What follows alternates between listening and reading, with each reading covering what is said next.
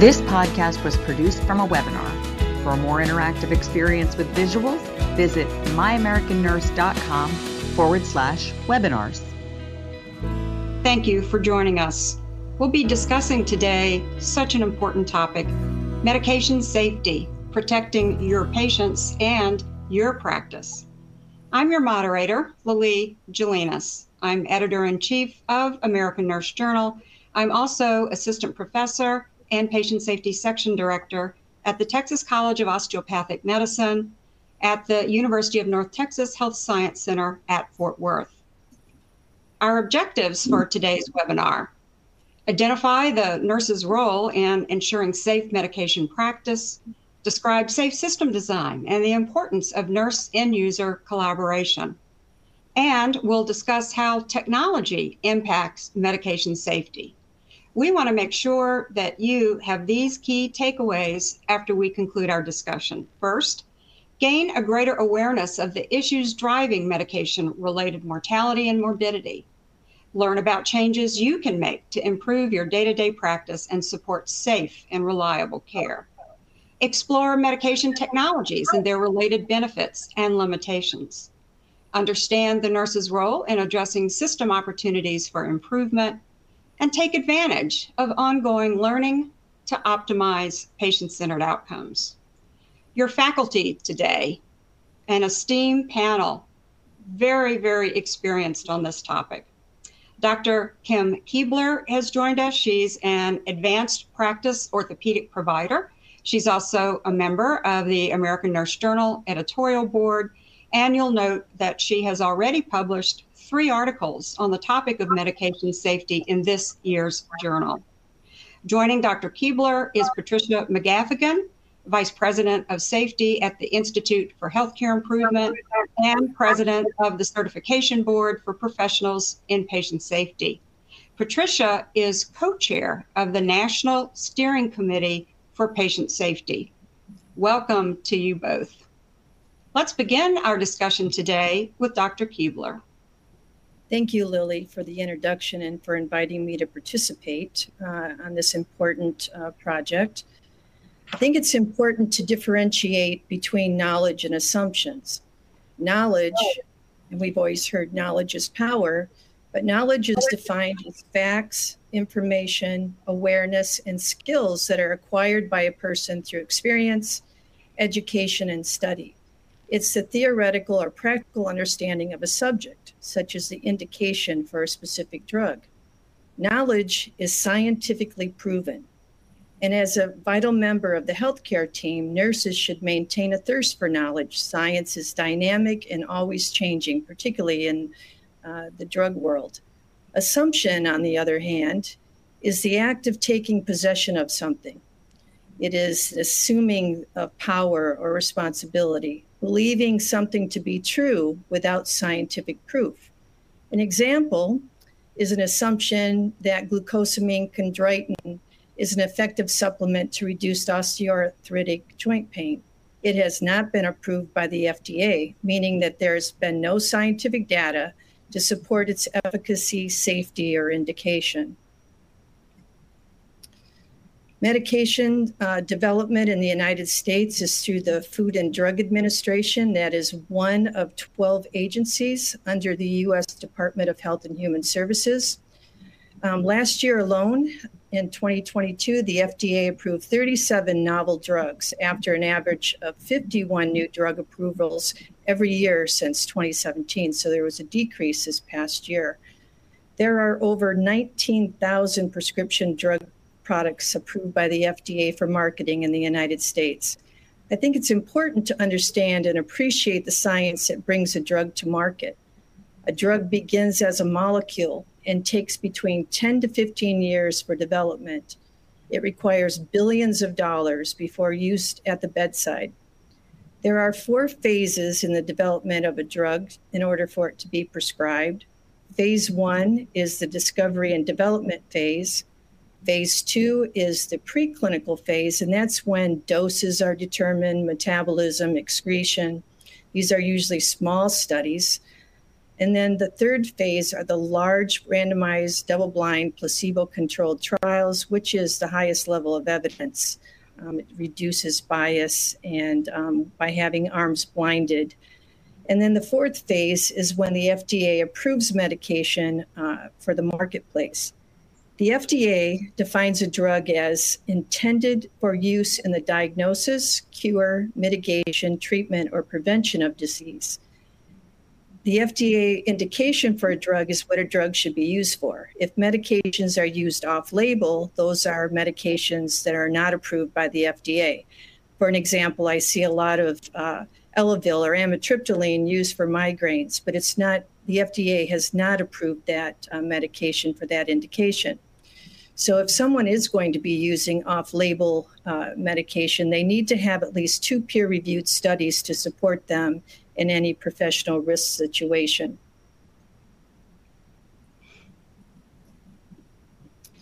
The package insert is uh, what the FDA has approved the medication for. I, I consider the package insert is one of the most important places to find information about a specific drug. A lot of times in clinical practice, I'll actually Google uh, the package insert for a specific medication to make sure I'm using the right dosage and the right strength for a specific uh, problem.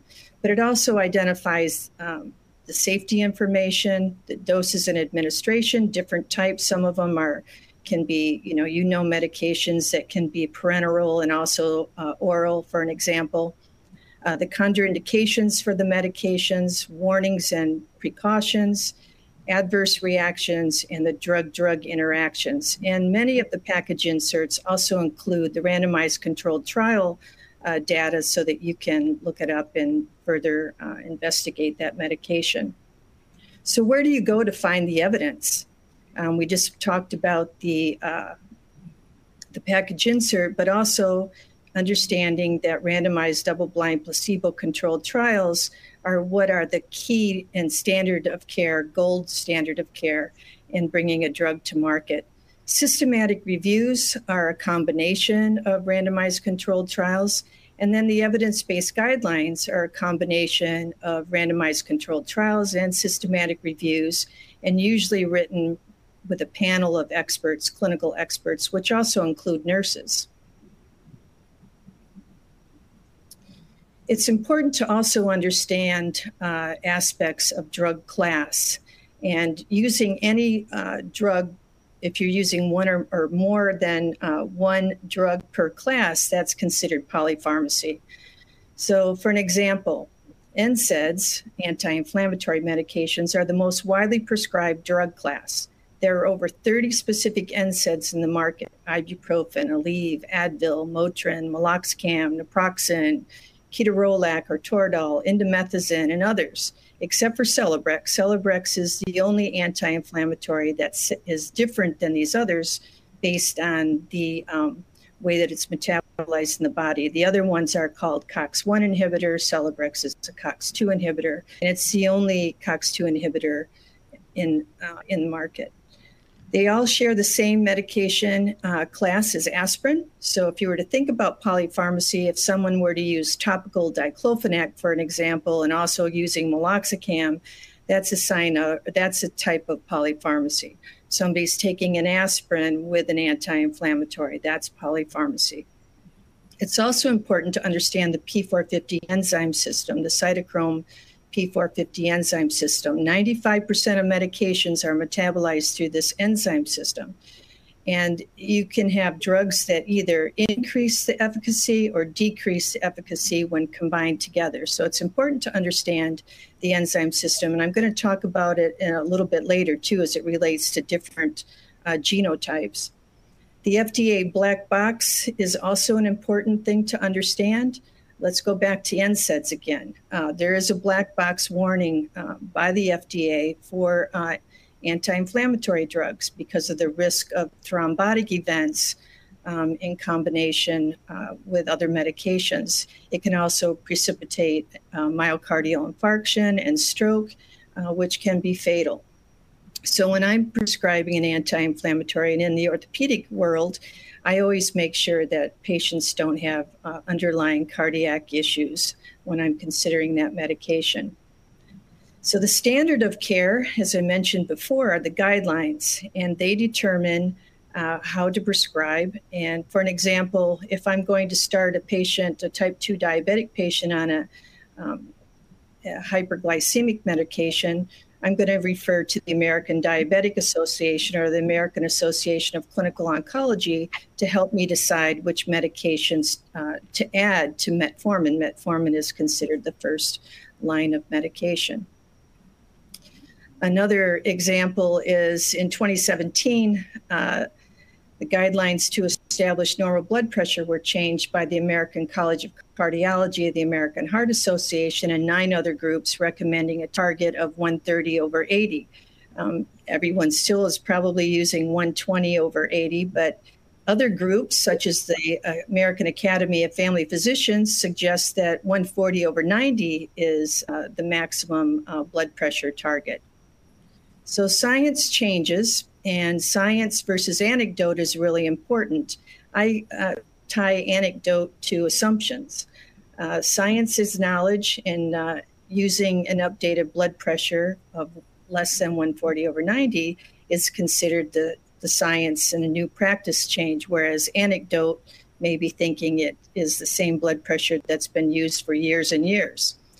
So it's also important to understand the brand name versus the generic name. In medicine and in pharmacy, we use generic names. Brand names are hardly used. Brand names, a drug stays branded for about 14 years. And then when it goes off branding, that's when it's considered uh, generic. So, from a liability perspective, it's important to understand where to find the evidence, I love Epocrates. If you haven't downloaded a free app on your phone, um, it's a good opportunity to find out uh, dosages of drugs and drug drug interactions. We did talk about the package insert that also provides that uh, information.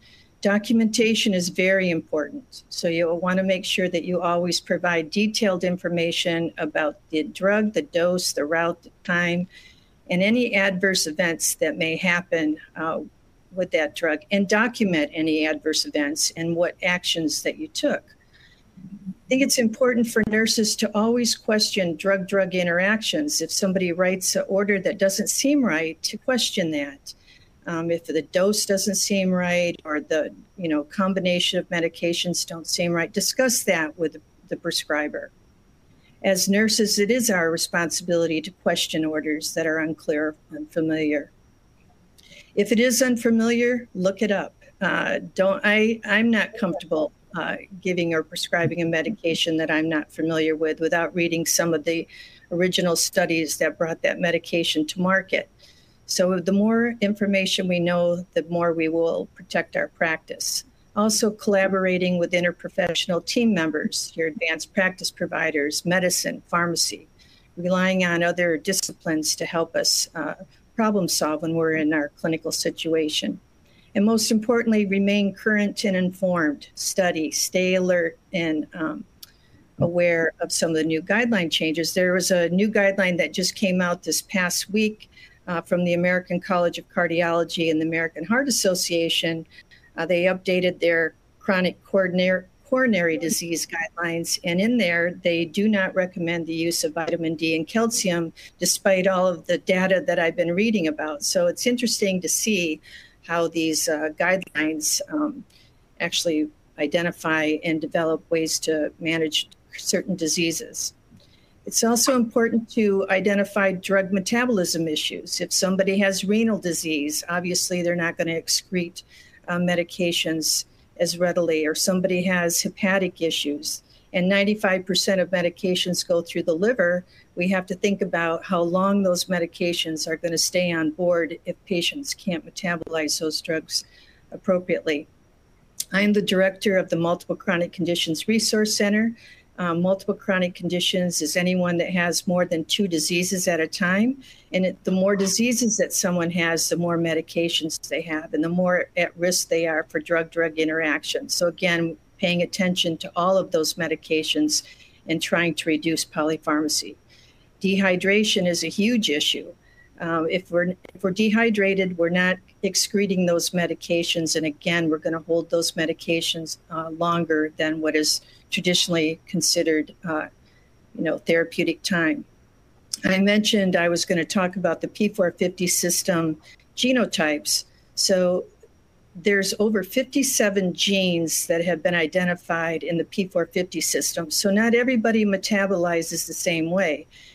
Caucasians are ultra rapid metabolizers, where Asians and African Americans are slower metabolizers. So when we look at equianalgesic dosing, we really have to take into account the differences in uh, genotypes.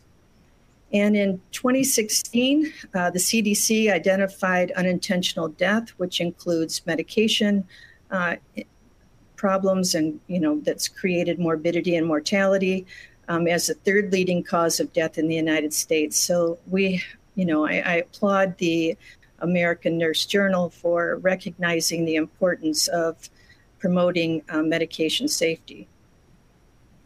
Medications to use with caution obviously, opiates, uh, depressants, the benzodiazepines, the sedatives, and tranquilizers.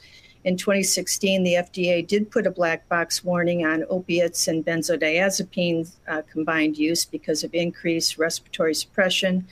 Stimulants or anything that stimulates the central nervous system is considered, uh, you know, drug of caution. Anticoagulants, obviously, diabetic medications, and uh, anticholinergics. We have a paper that's going to be coming out soon on uh, anticholinergics and safety aspects of that type of medication.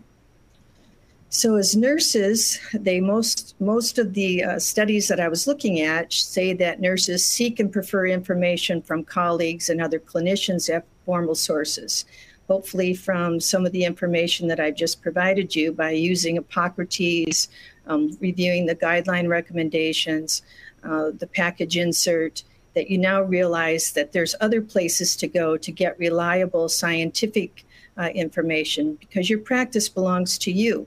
It impacts the patient, the family, the cost of care, and the outcomes. I was asked to briefly uh, discuss uh, RaDonda Vaught case. I'm sure many of you are familiar with this.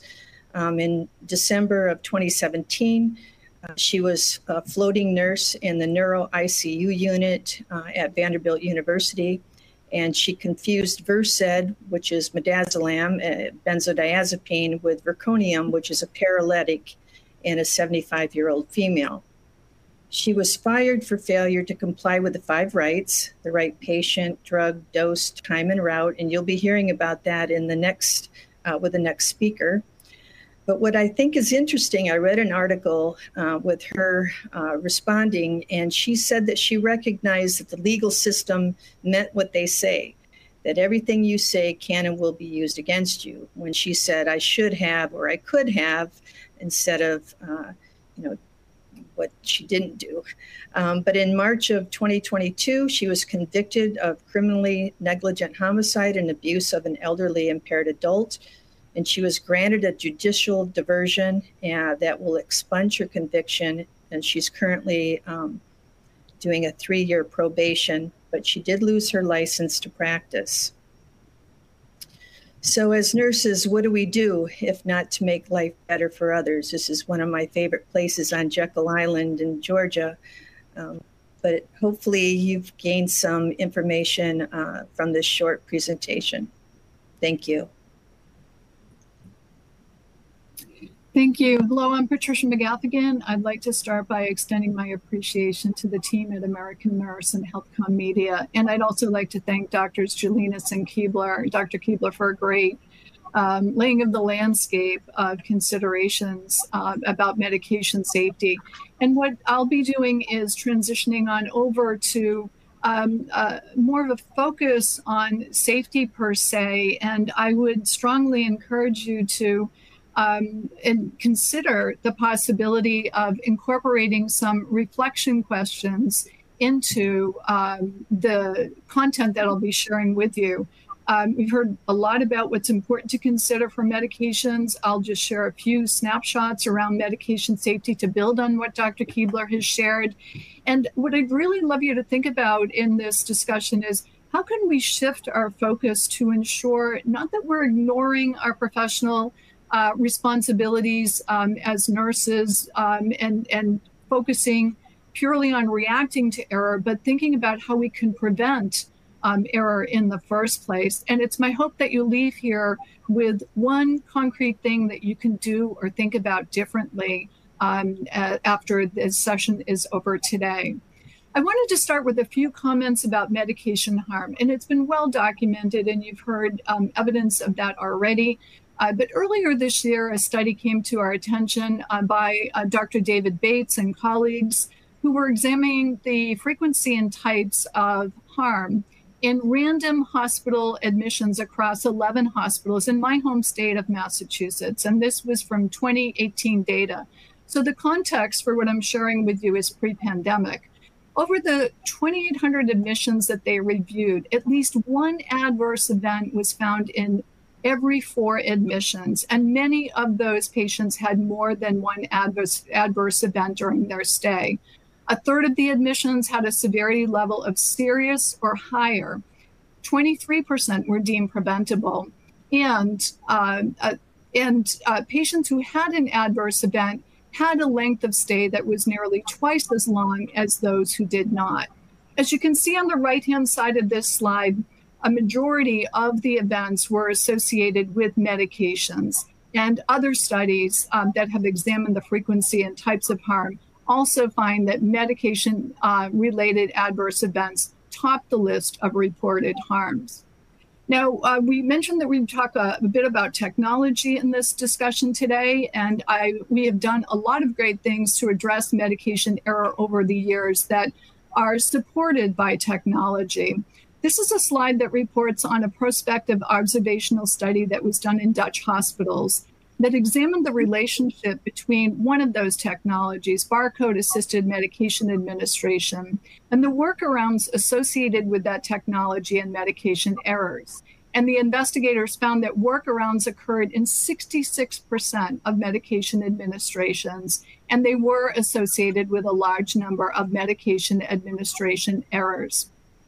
Common workarounds will probably not be a surprise to many of you, but they include not scanning at all, or um, you know scanning a missing identification band that's not attached to the patient um, or not scanning because the band's not available. And other examples included scanning incorrect meds or multiple meds or ignoring barcode alerts. Um, many of the errors that were identified in this study uh, will uh, were associated with omissions where meds were not given administration of drugs that were not ordered, and wrong dose administrations. So, this data reinforces that workarounds are associated with medical administ- um, med administration errors, even when the technology that's available to prevent those errors is available, and suggests that it's really important for us to not believe that just because we've implemented technology that we are effectively safe. There's a lot to think about here particularly in understanding how humans are interfacing with the technology and sometimes the over reliance on technology. This is information from a medical professional liability company, Coverys, who I have no relationship with, but I thought it would be helpful to just share this slide because it provides some evidence of nurse involved medication claims. And when Coverys examined over 4,600 claims that occurred between 2018 and 2021, uh, they identified 850 specific events that directly involved registered nurses, licensed practical nurses, or student nurses. And I know we have a composition of all of you on the call today. 114 of those events, or 18%, involved nurses and a medication error and 39% of the events resulted in a patient death. Now, not surprisingly, and you heard this with Dr. Keebler's great overview, many of the patients that we care for today have comorbidities um, and are on a host of medications. And uh, the complexity of patients and the attention that we need to place on medication safety becomes increasingly important over time as we see some of these changes and trends in medication use. Now, I'd like to direct our focus to um, some foundational considerations for safe and reliable care. And I know that many of your organizations are doing work on what we call high reliability, which describes an organizational culture that strives to achieve error free performance and safety in every procedure that occurs every time, all while operating in industries and environments like healthcare or nuclear or aviation industries that are complex and high risk.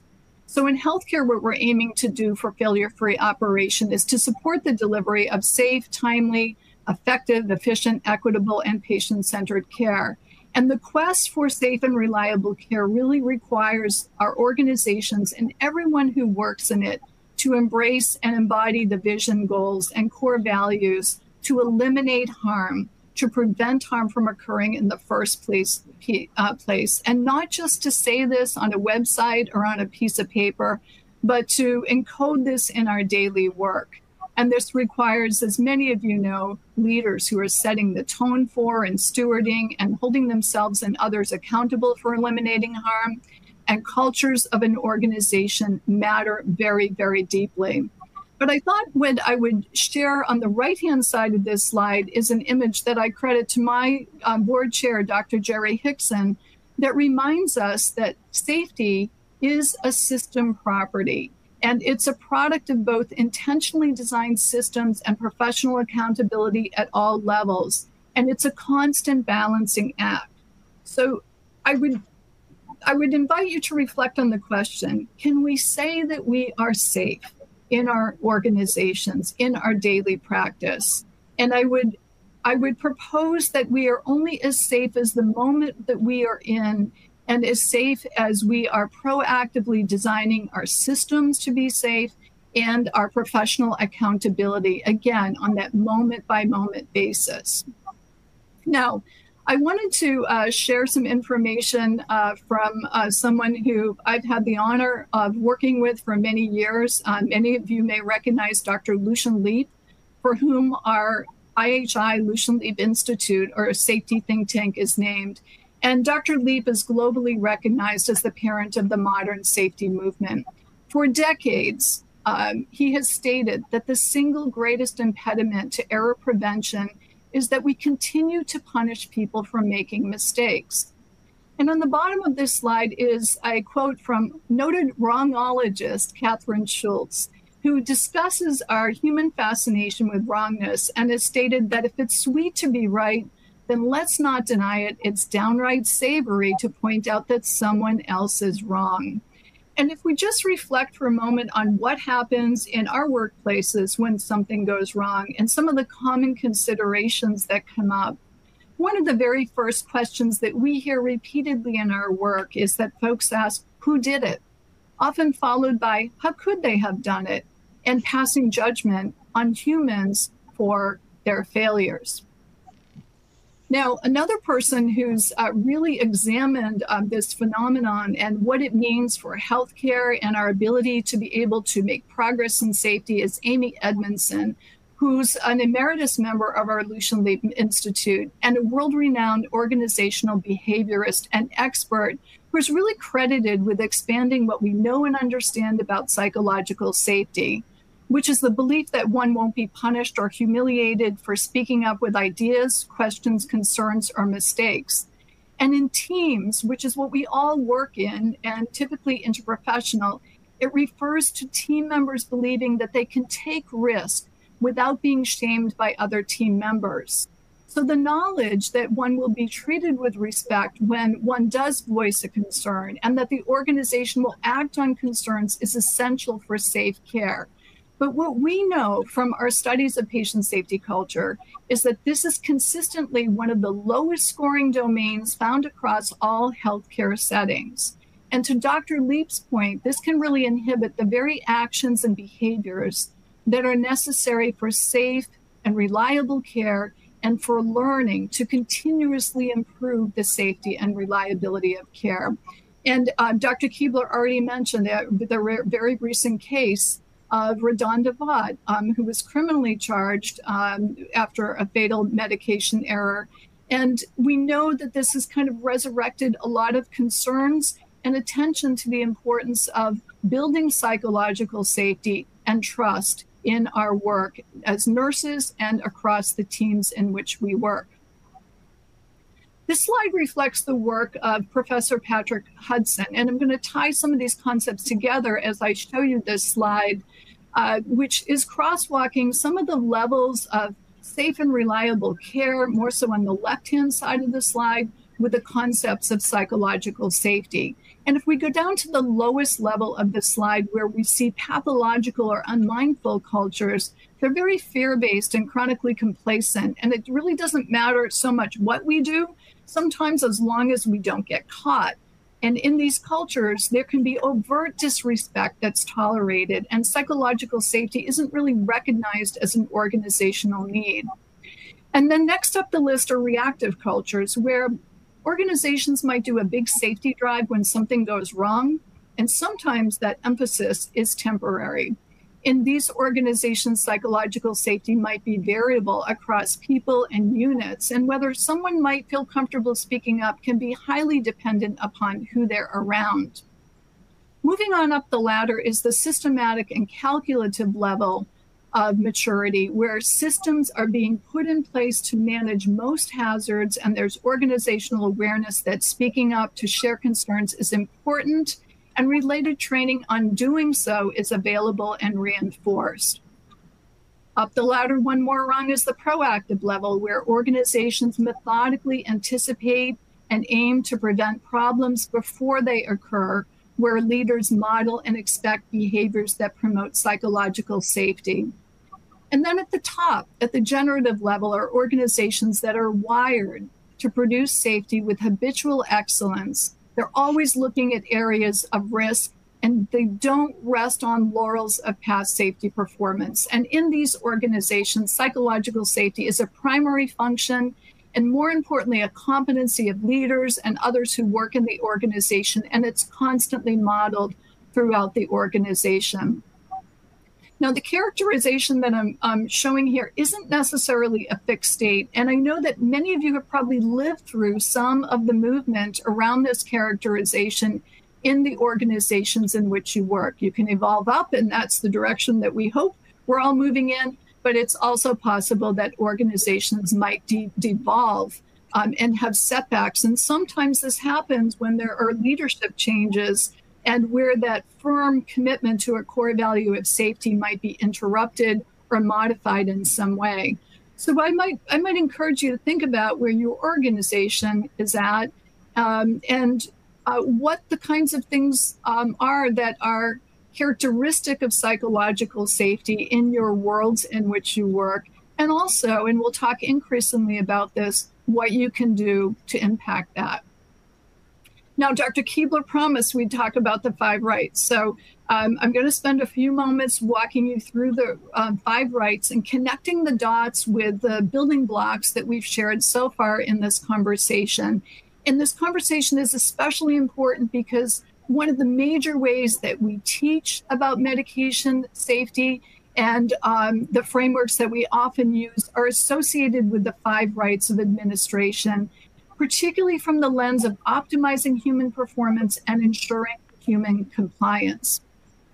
One of the um, many resources that we have available to you on the slide at the end of this section um, references what I'm sharing with you now. And this is a publication for the Institute for Safe Medication Practices. And it's titled The Five Rights A Destination Without a Map. It emphasizes that simply holding individuals accountable for giving the right drug to the right patient and the right dose by the right route at the right time, or however other many rights that we put on, because we know there's five rights and nine rights and 12 rights, fails miserably to ensure medication safety. Um, the rationale here, which is important to keep in mind, is that the five rights fails to acknowledge the human factors and the system weaknesses and that they contribute to errors. So, with that balancing board that I showed you with professional accountability and intentionally designed systems, there can be undue burden placed on humans uh, for the re- full responsibility for safe care, and sometimes little reflection on the importance of the intentional design of systems.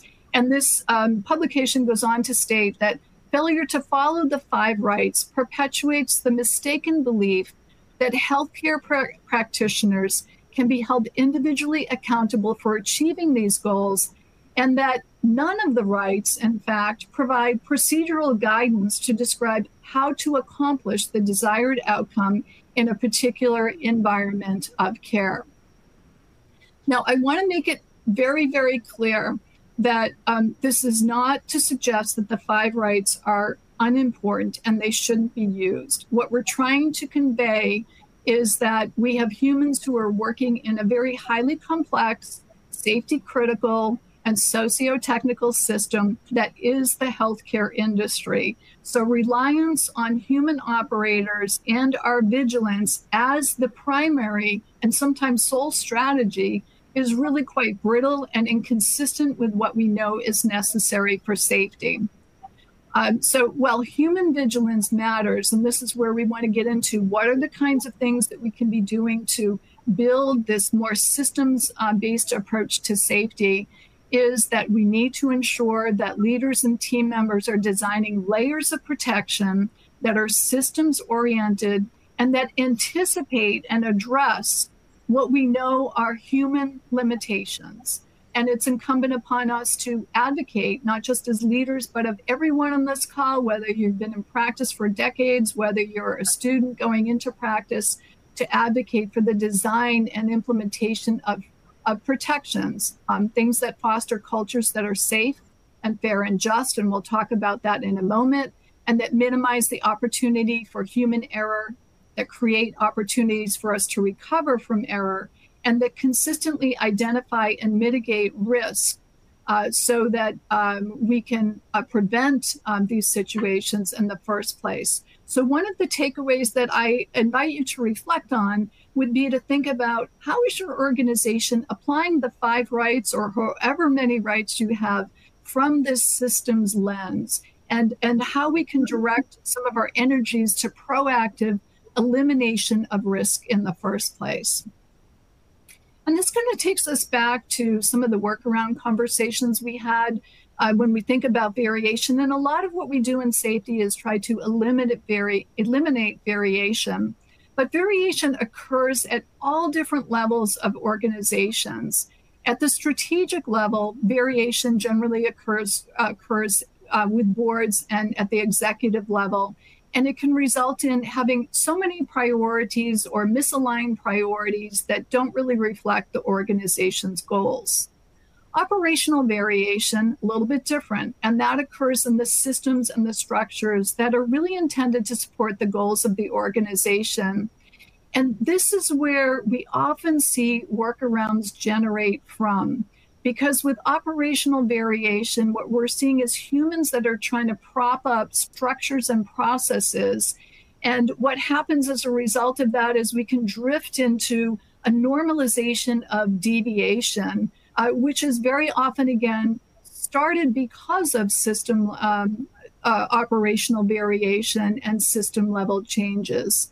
But we tend to spend so much of our time on clinical variation, which happens at the people level that we've been talking about. And this is really what we refer to as the intention getter for quality improvement.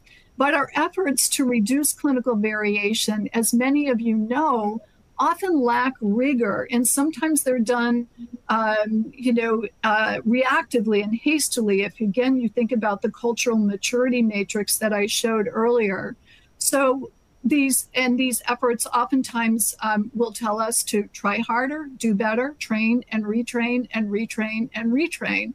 Uh, without necessarily looking very broadly at what the other opportunities are to address and minimize variation to advance progress and safety. So, again, this balancing um, board uh, view comes into play. Now, I'm talking about uh, the shift to better balance professional accountability and intentionally designed systems is so important for our takeaways from this conversation. When workarounds happen, however, I would invite you to reflect on what happens in your organization. What happens in your own individual practice? Do we ignore them? Uh, do we blame and criticize and punish humans when they're occurring, uh, when their behavior and practices deviate from what we expect and what's noted in policies and procedures? Because I think if we flip the equation and think about those as important signals that there's an opportunity to address something in the system of care. Um, so I would encourage us to build some of these questions into our analysis of what's happening when workarounds occur to maybe ask how often, um, why are they occurring, what could go wrong if they continue, and what can and should be done before harm occurs. For example, it might be because the technologies that we have in place that we have hoped would serve as good defenses to prevent error might be experiencing downtime, or they may not be available across all locations in the areas in which we work. Or it could be that the implementation or the selection of those technologies has not been done with the end user input for those who are um, responsible for the daily use of those. So, what we create in this scenario are latent failures. Um, these are risks that are sometimes unnoticed or, again, silently endorsed um, before uh, until something goes wrong.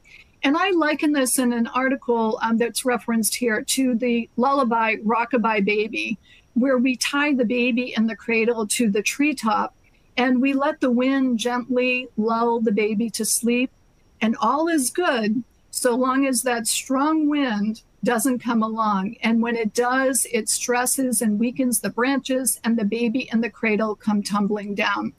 So I can think of no better profession than nurses when it comes to medication safety. It's certainly our partners in pharmacy and, and, and other colleagues on the healthcare team to be able to, again, broaden our lens around uh, what's happening, to be able to identify this and to prevent some of these cradles from tumbling uh, down on the tree.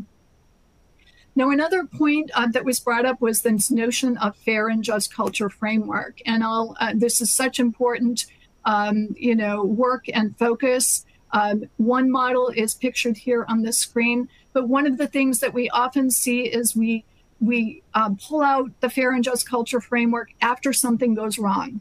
And uh, not infrequently, there can be a tendency to deal with individuals based on uh, what has happened as a result of something going wrong, uh, where a similar inadvertent or unintended error might be dealt with differently if a patient dies or experiences serious harm as compared to a patient who experiences no harm.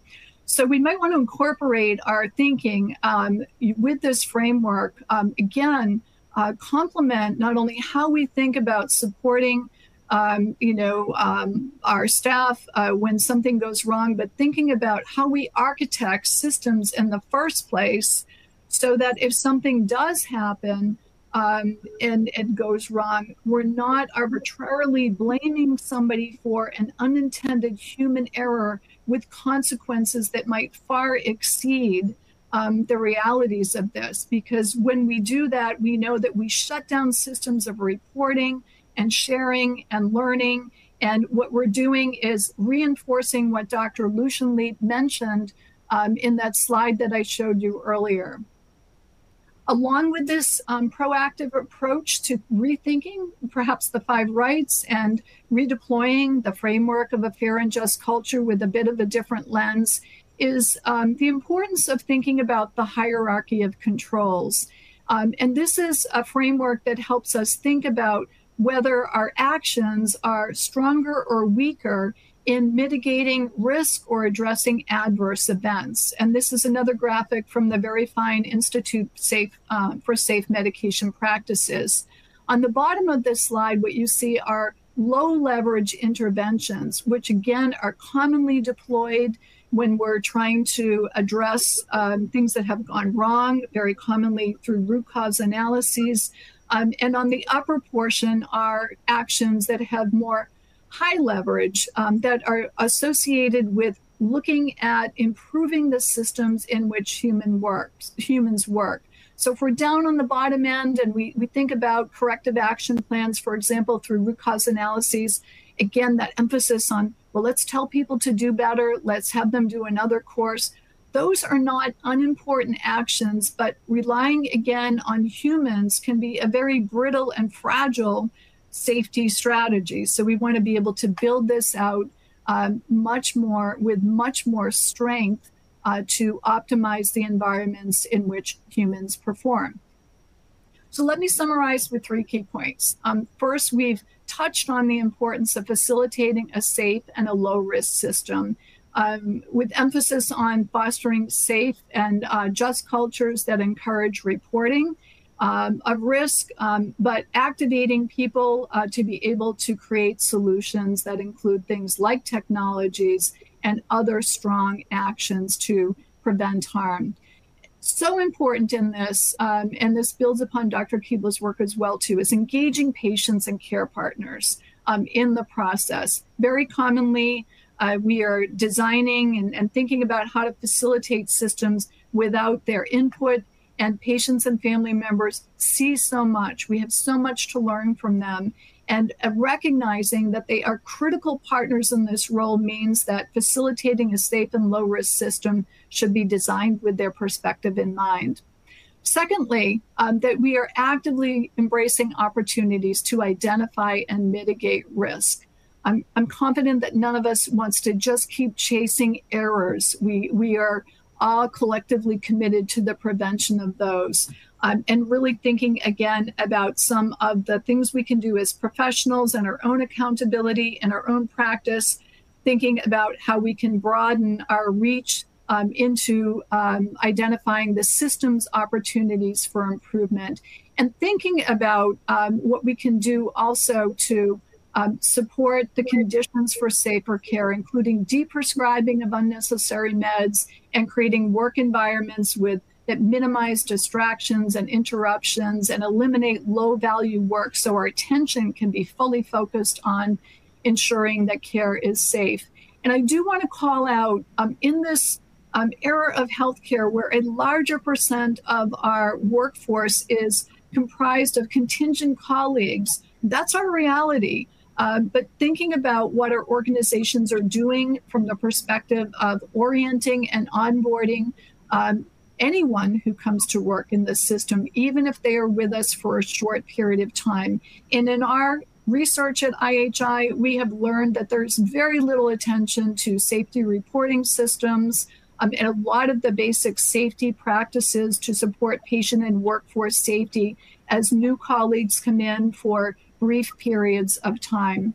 And then the third point on responding to, learning from, and widely sharing events, um, strengthening the critical thinking that we do to prevent um, events and as well as responding to events, learning from what goes well, and supporting patients, um, their families, and staff, not only in the immediate aftermath of when something goes wrong, but longitudinally the final um, slide that I have is um, a thought that I wanted to share with you that really um, was born out of um, an experience I had overseeing um, students uh, who were um, obviously in clinical settings and giving medications. And I oversaw a student administer a look-alike, sound-alike medication. Uh, there was no patient harm in this experience. It did not matter to me that there was no patient harm. I was devastated because I had come to that role um, not recognizing my own human limitations. And for years, I perseverated about my responsibility um, and my failure, to be very honest with you. And I experienced a lot of the things that we talked about in environments where something goes wrong. Who did it? How could they have done it? They're a faculty member. It makes it even worse. Um, so there were a lot of building blocks here that um, were um, were deep concern to me. And over the years, as I've recognized and learned about human fallibility and what um, goes well um, naturally as humans and some of the things that don't go well, I started this practice on every Friday where I would ask myself in the last week, what are the things that I did this week where I was a culture carrier or where I was a culture barrier?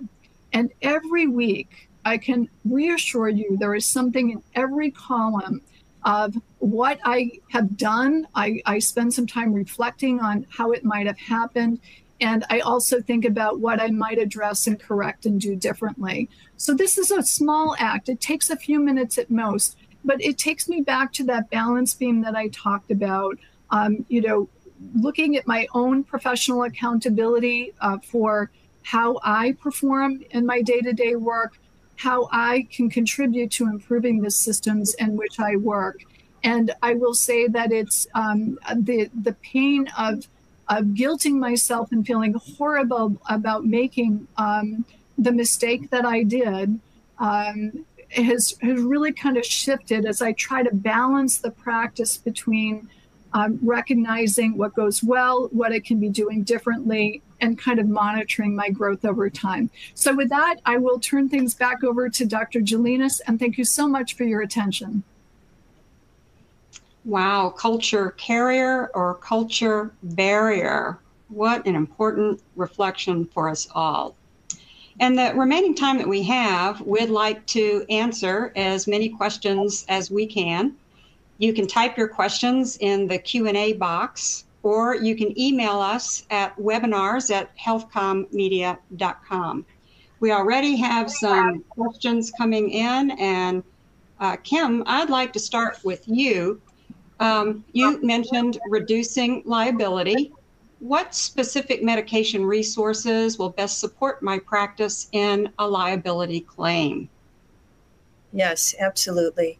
Um, I've done my fair share of legal reviews, and when I do that, I'm always um, looking at the guidelines to make sure that uh, medications are being used the appropriate way. Um, the other thing that's really helpful for me in my clinical practice, and I mentioned earlier, is the um, free Epocrates tool that you can put on your smartphone. Um, you can also pay for it, which gives you more um, resources. But the free version, um, you can look up the medication, the drug, uh, the generic name, um, and drug drug interactions, which is a great tool um, that and as well as you know looking in the guidelines and using uh, when sometimes when i'm uh, using something that may be a different a different medication or something i will actually document that i am following uh, the guideline recommendations. Thank you we have uh, another audience question about is this recorded? And if you look at the bottom of your slide, you will see that this webinar will be available on demand very soon at myamericannurse.com slash webinars. Kim, continuing with you, what are some of the most reliable, quick, and easiest resources to use at the bedside? Um, I, again, I think uh, Epocrates uh, you know, some places or practice cultures have uh, protocols that they mm-hmm. put together, sometimes being familiar with the protocol uh, before you go into the bedside. Um, but as far as medications, looking things up, uh, I think you can even Google, you know, Google the package insert and look through things.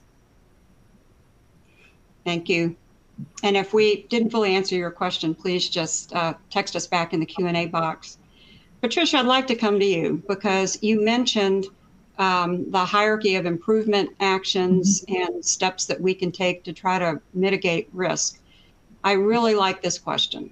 Every time we have a medication error, our risk department does a root cause analysis, sends us back to training, and yet we keep having errors.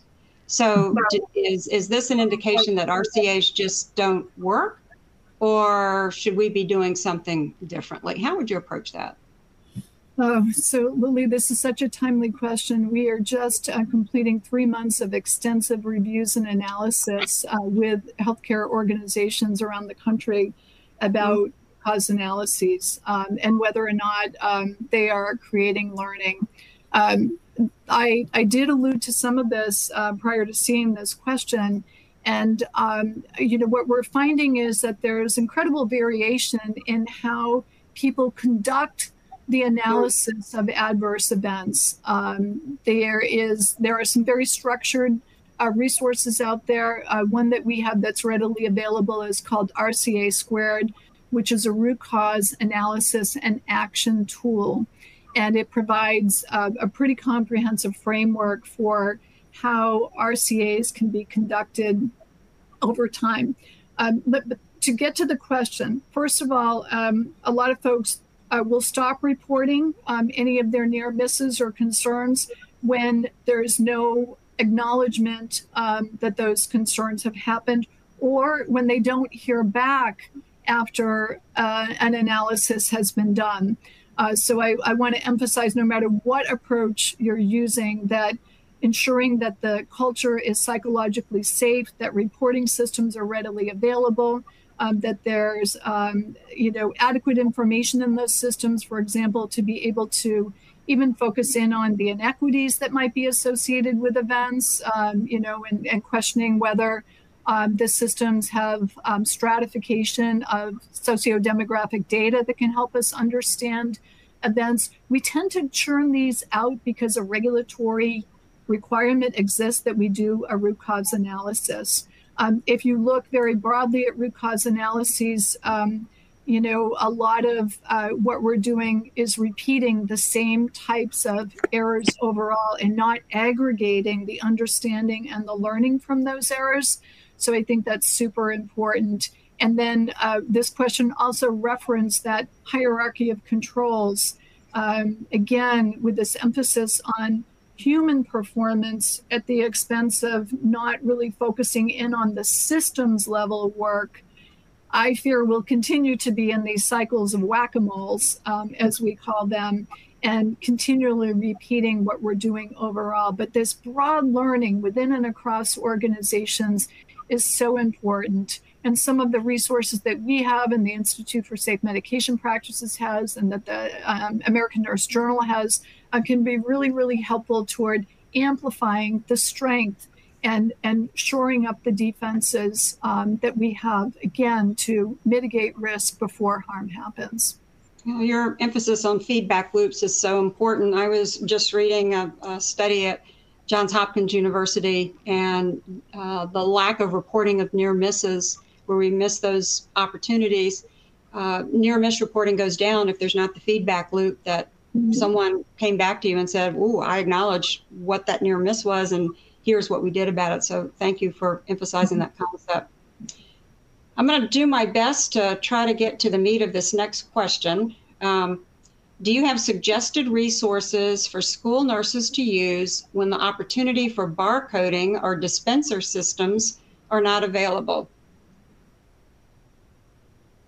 Do either of you have some suggestions for medication safety, technology, or support systems for school nurses?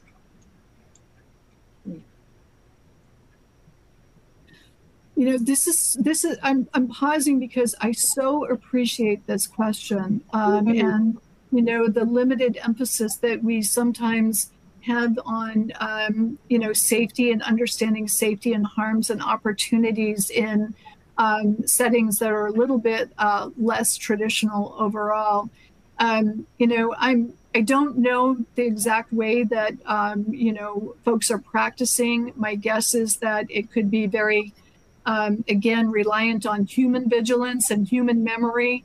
Um, I don't know if there are formalized documentation systems in place, but I think it's a great avenue uh, for us to maybe explore and learn a whole lot more about.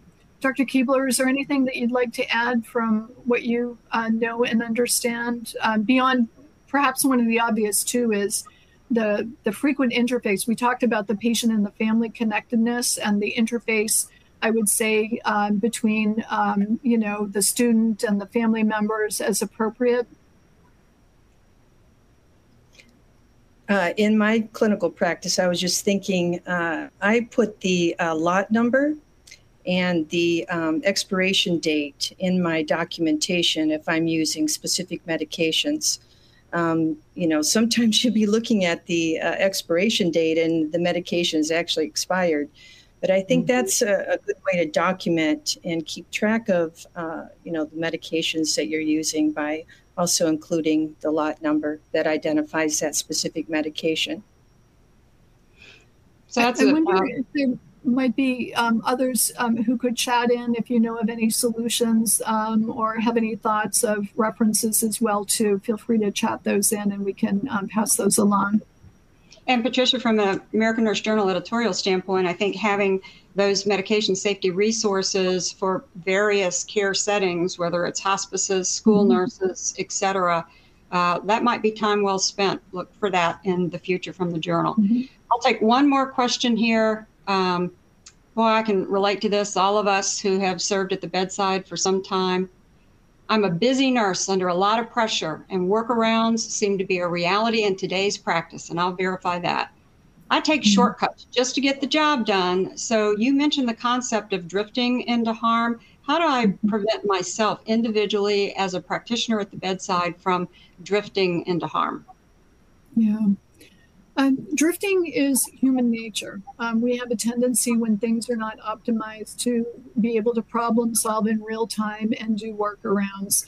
Um, the question that is, is here, I think, is especially important because, in many cases, particularly with some of the disruptions in um, academic programs and clinical practice uh, settings for incoming nurses, and with a lot of our colleagues who are now rotating through assignments on a contingent basis, um, really just being very, very mindful of the fact that um, this is something that we are inclined to do um, as problem solvers, but also to be able to um, maybe look for pathways to normalize the the understanding um, and the realities of, of workarounds. We see in safety huddles, for example, that there are common questions that people, um, you know, can be used as prompts to be able to say, is there anything that's working right now that's not working as well as we need it to? Are there any downtime issues or other things um, that we need to explore?